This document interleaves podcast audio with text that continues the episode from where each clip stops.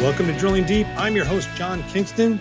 We call this podcast Drilling Deep because not only do we drill deep into an issue of the day, but we also talk about oil and diesel. And as you know, you need to drill for oil and you need to and you need oil to make diesel. It's a quick jump from there to the title of the podcast. We'll have our guest of the week on in a few minutes.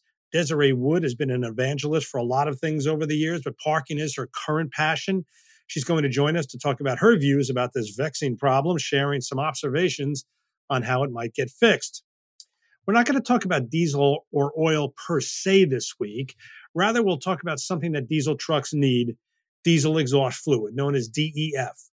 It's a product that is used to treat diesel exhaust and is essentially part of the entire catalytic converter system that results in trucks today being a lot cleaner than they were years ago. The price of DEF and the price of diesel have no obvious reason to be linked. Maybe there's kind of a general macroeconomic model where strong demand for diesel would inevitably lead to more demand for DEF. Uh, and that means the price of DEF would go up and the price of diesel would go up. But that's kind of a broad link. It isn't like linking the price of gasoline and diesel, which are both in a lengthy supply chain, a lengthy oil refining supply chain with parts that directly impact each other. No, DEF is made from urea, Urea is a fertilizer product. DEF is basically urea and treated water, and it gets sprayed into the stream of exhaust, cleaning it up in the process. And here's why I say, well, maybe there is a link between DEF and diesel, at least right now. Because just like I have talked about in recent weeks, the price of natural gas is affecting the price of DEF just as it has affected the price of diesel. Diesel has been affected by soaring natural gas prices around the globe, actually less in the US and other parts of the world, because sometimes what are normal natural gas uses will turn to diesel instead if the natural gas price gets too high. We've talked about that. Natural gas is absolutely vital to make most fertilizers, including urea. In fact, there are concerns in the agricultural community that so many fertilizer plants went offline or cut back in recent months because of the high price of natural gas that the world may be setting itself up for tight supply of fertilizers next growing season. The term food crisis has been, a, been thrown around more than once. The link between natural gas and the price of urea is obvious then. If natural gas is needed to make urea and natural gas prices are soaring, urea will go up too. The impact of that can become even more acute if some fertilizer plants shut down because of the high price of natural gas. In the case of urea, it has been hit by other factors. The Texas deep freeze last February shut some plants. Hurricane Ida hit the Gulf Coast and led to cutbacks there too. Possibly because of the high price of natural gas, some urea plants went through their normal summer maintenance shutdowns and extended them a little longer than they would have otherwise. The result has been a soaring price of urea and a soaring price of DEF right alongside it. Urea is priced in terms of dollars per metric ton. According to the good folks at Argus Media, who provided me with these numbers, Urea in the Gulf Coast Open 2021 at a little more than $300 per metric ton. It was 430 by mid-year. At the end of November, it had broken past 800. And more recently, though, it, it pulled back slightly. And no surprise, DEF went up with it. Argus assesses free market prices for DEF as opposed to the pump price, uh, the retail price. When 2021 began, the Argus DEF weekly assessed bulk quantities of the product at 60.5 cents per gallon. By the first weekly assessment of the second half of 2021, the price had risen to 91 cents per gallon. After remaining relatively steady for most of the third quarter, it's been off to the races in the fourth quarter of 2021. That weekly Argus assessment climbed quickly to $1.09, got as high as $1.38 per gallon for most of November. And in its most recent publication, it has skyrocketed up to $1.59 per gallon. That has, been, that has resulted in pump prices moving up to about 360 to 370 per gallon. Unfortunately, I was not able to find any solid retail history even for this year. So I don't know what retail DEF was at the start of the year, but obviously it's going to be a lot higher than it was earlier in the year. For every 100 gallon of diesel fuel in a truck, a truck might use three to four gallons of DEF. So this is not an enormous cost burden in that kind of comparison. But increases in its price don't get helped by any kind of fuel surcharge like diesel does. So truckers are going to be on the hook for the whole thing. That is then a significant cost. It's just a reminder to trucking people who are exposed to the price of diesel or things like DEF that a lot of simplistic nonsense about price increases being the fault of a particular politician should be ignored. The supply chain for products and the energy side of the supply chain are subject to the same sort of complexities and interrelationships that the supply chain for trains, boats, and planes are. Take a few extra moments to learn about the interconnectedness of it all. And we're going to switch here now on Drilling Deep, as we always do about this time. We've got a special guest with us this week on Drilling Deep. It's always great to hear from somebody who is actually out on the road. And our guest this week is Desiree Wood. She's an independent owner operator with more than a million safe miles. She is the founder and president of the Real Women in Trucking uh, Driver Organization. And uh, she does a lot of public speaking. And recently, she came to my attention because she's doing a lot of speaking on the issue of parking. So, Desiree, welcome to Drilling Deep. Well, hi. Thank you for inviting me. That's good. So you're in Las Vegas as we're speaking. Or you go back and forth between Las Vegas and uh, Las Vegas and Florida. Uh, what have you been doing a lot recently in terms of your driving? I haven't actually been able to drive since this summer when I was consulting on a movie. And um, I had thought about trying to get back to driving, but now there's no trucks available. Oh wow! Um, okay. Uh, yeah, I, I, actually went to go look for trucks, and they said they got a back order till 2023. So um, I'm not able to go on the road. Right I, in February, I'll revisit it and may work for another uh, friend of mine who's an owner operator that has a empty truck. Right. Well, somebody like you will always be in, in demand. That's no doubt about that. So, uh, but so recently, since you haven't been driving, you've turned your attention a lot to being kind of a uh, uh, the oracle of parking and the issues of parking. I know you've done a lot of presentations, a lot of speaking. Everybody knows about the parking problem, but let's talk a little bit about how you kind of came to this, where you went out and became such a kind of acolyte on this issue to try to get the message across to people other than those immediately in the trucking business.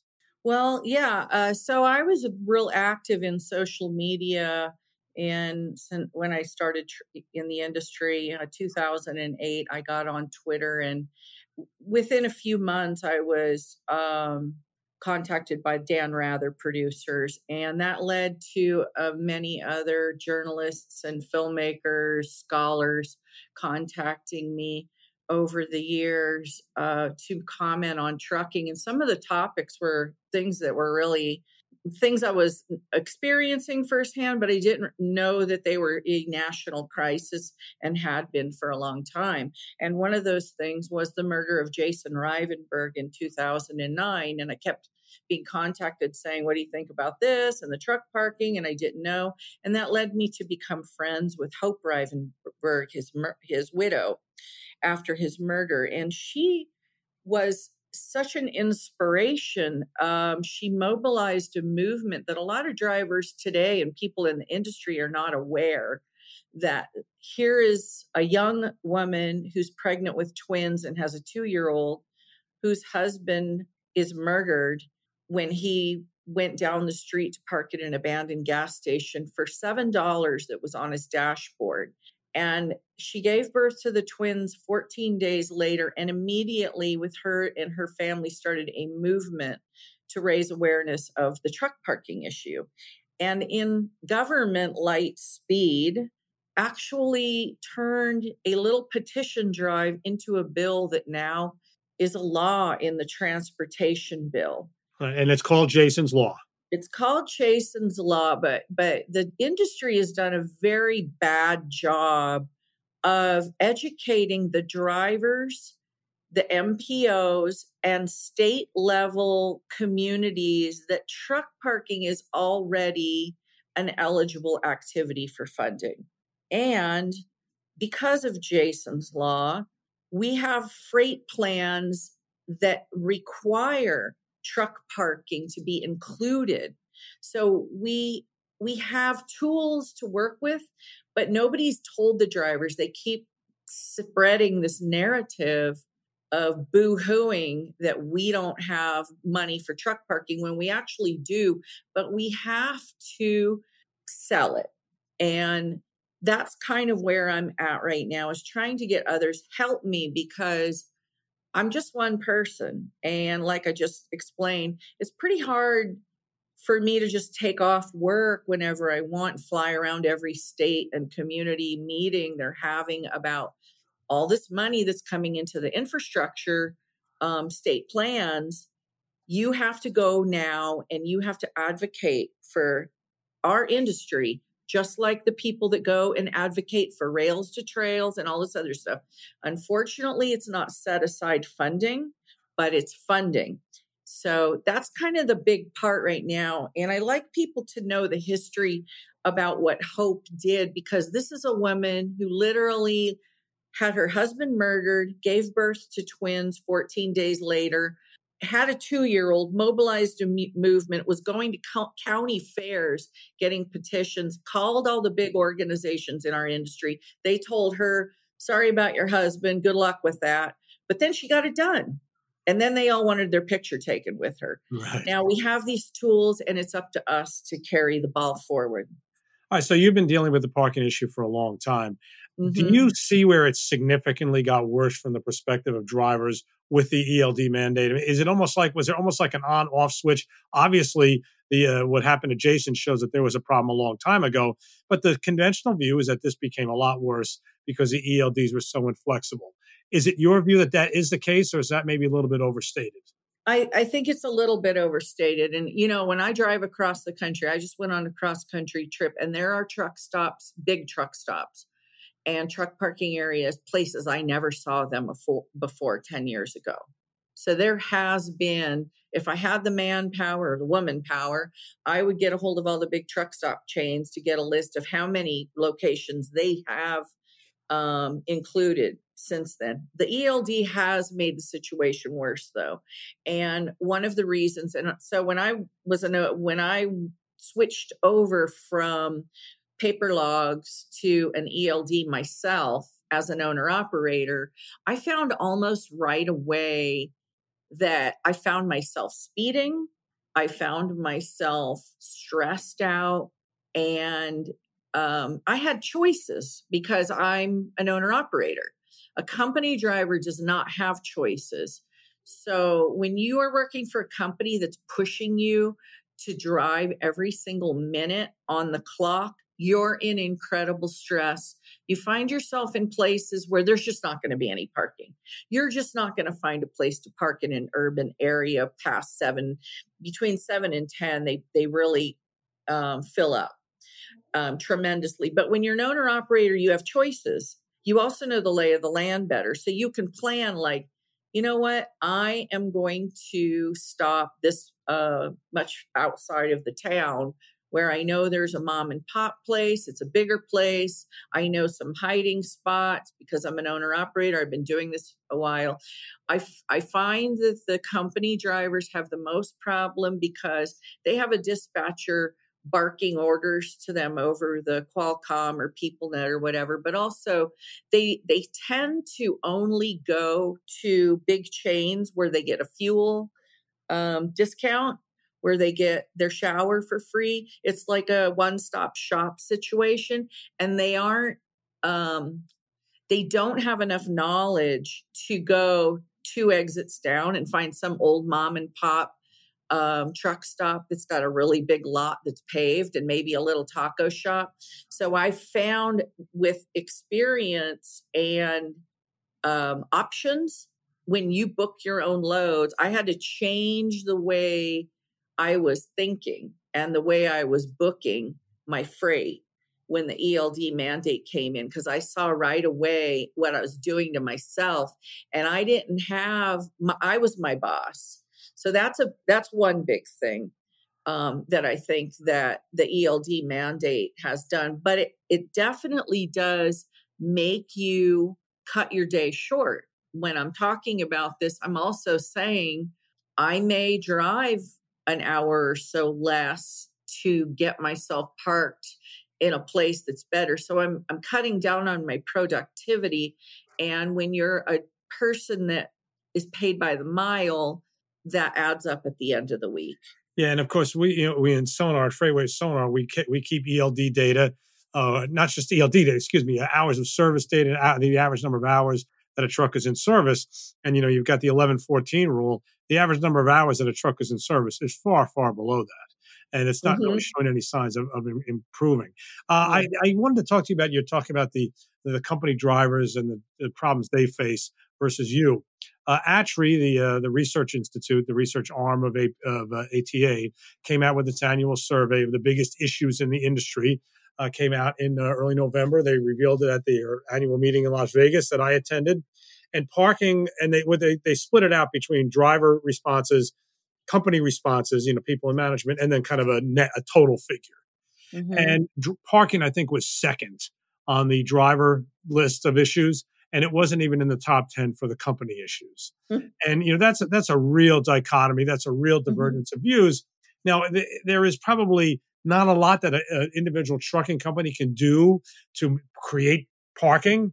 Uh, but uh, you know, you you are you surprised at this? Is this divergence of views on how big an issue this is? I, I, I'm, what I'm surprised at is that that the management numbers still came out with it not in the top ten. I mean, I went to this ATRI a press co- conference at their conference in uh, forget what city this was several years ago, and it wasn't in the top ten now. Now with all the focus on parking, it still isn't in the top ten.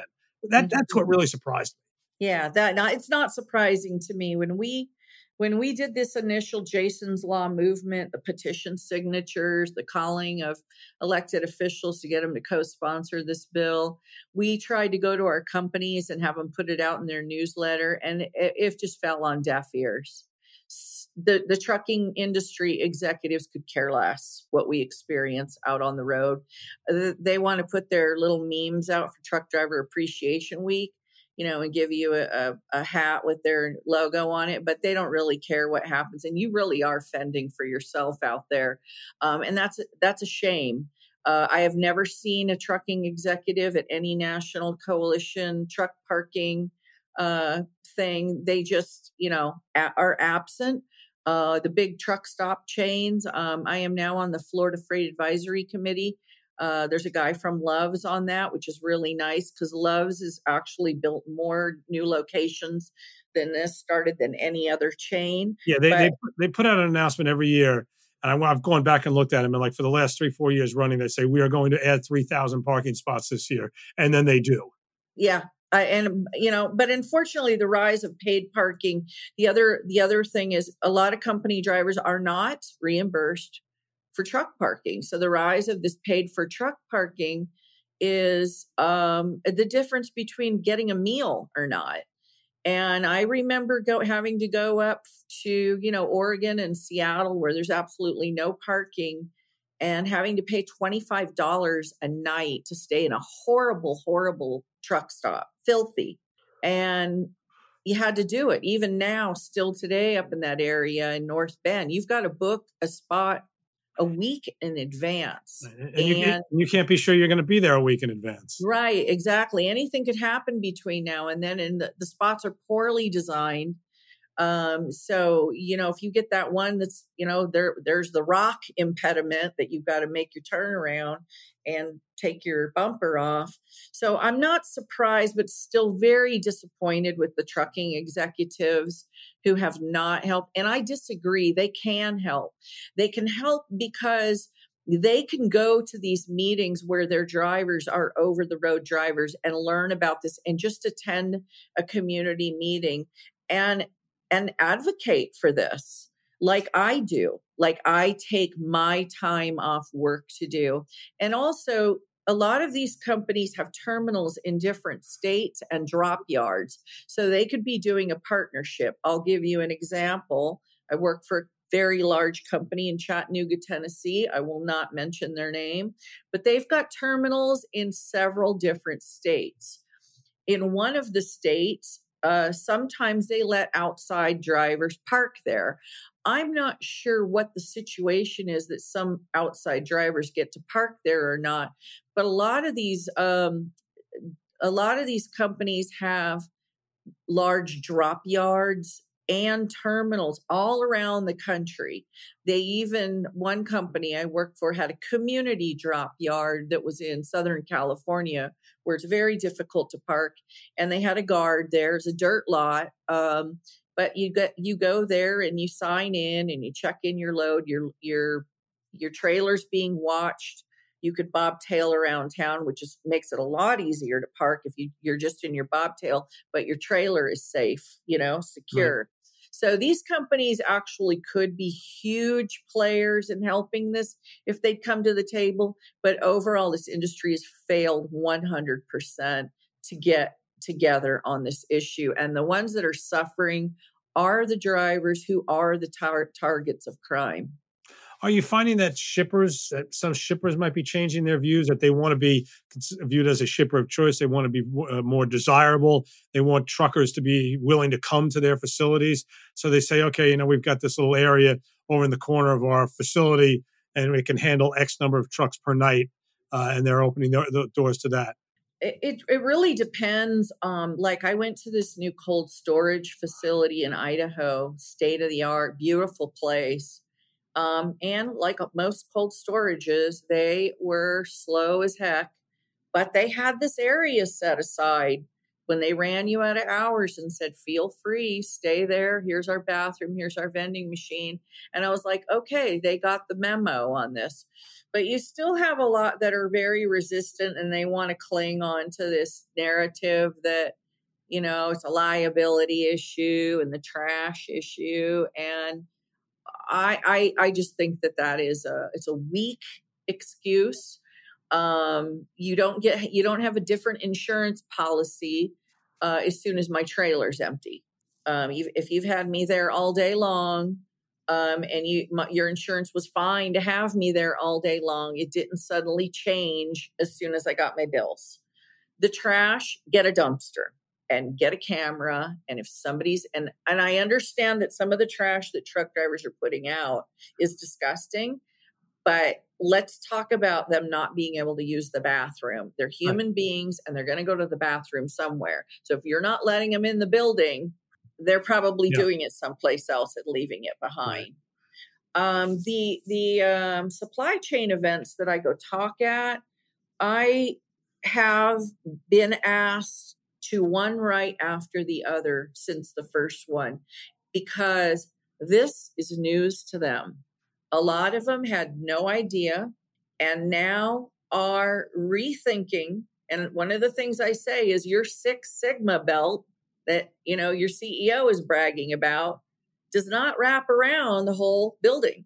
Go walk back to the warehouse area see what's going on in the shipping and receiving office, see what's going on with the drivers, and all the post it notes all over the shipping office telling you do this, do that.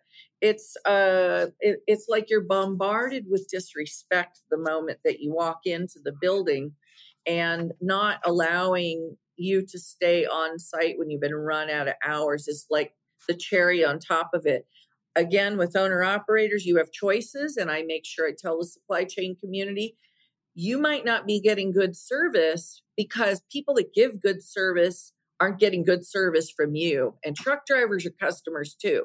So if they have a choice, they're not going to pull your freight anymore. That means you're going to get stuck with carriers that don't give good service. They might have a lot of capacity, but you're missing you're you're missing the messaging here yeah, that, that's kind of the point that they, they make themselves more desirable. Uh, we don't have a lot of time, uh, Rebecca. Boy, I prepared a lot of questions, and you know, you you you answer the ones uh, so thoroughly. Um, you did send me a uh, note that you had written from the Real Women in Trucking in support of Meera Joshi uh, for uh, to be administrator of FMCSA. can you share your views? Why you really you, know, you were really up at front about making sure that that she got that okay and she's got your backing? Well, she has gone out of her way to uh, reach out to different sectors of this industry. That is unlike any other administrator. It's mostly all about the executives. She has gone above and beyond um, to meet with anyone and and this agency has had no leadership since 2019 so the stall you know you you you can't be on one hand saying we've got to fix the supply chain and then have a rudderless ship for the regulatory agency over um, trucking. Uh, she has um, met with our group um, in in march. We were invited to the supply chain uh, roundtable with Secretary Pete, in which she was the the moderator, facilitator.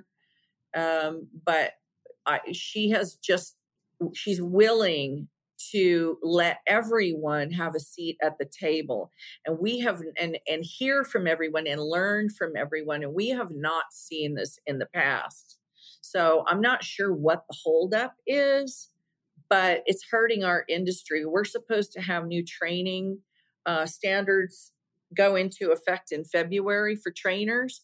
The states aren't even they're they're it's going to be like the ELD launch. You know, you got to register, you got to register, but the states aren't even ready because the federal agency is is just you know it doesn't have solid direction without a solid leader. So we need to take action. We all need to advocate to have her confirmed. Uh, do you, do you have any doubts that she's going to be confirmed? I don't think that there's a doubt. I think that they just drag their feet, and if it if it goes on past this year, she's going to have to start the whole process again. Then we're two years into an administration, and then we, you know, it's just like, why are you wasting so much time? We haven't had anybody since 2019, so it, it's it it doesn't make any sense at all with this big huge infrastructure package like let's just get it done all right rebecca we've run out of time here but uh, we'll have, probably have to have you back for round two one of these days because you certainly have a lot to share with us and i do appreciate that you shared it with the listeners to drilling deep today. Well thank you for inviting me. If anybody wants more information on how, how they can get um, active on a local level i hope that they will contact me. And there's a virtual meeting from Federal Highway Thursday, December 16th at one o'clock Eastern, and everyone is welcome. So you do have to register for the event, and that's on my LinkedIn page, the poster for that. Yeah, and, and Desiree sent that to me too, and I intend to listen in. So thank you. So, anyway, uh, you've been listening to Drilling Deep. We want to thank Desiree Wood, our guest for the week. She is the president of the Real Women in Trucking Driver Organization. She's also an independent owner operator and very much a, an ambassador and an acolyte for better parking situations for drivers out on the road. Uh, I've been your host, John Kingston. Drilling Deep is part of the FreightCasts family of podcasts from FreightWaves. You can find us on all the leading platforms for podcasts, and we hope that you'll join us again.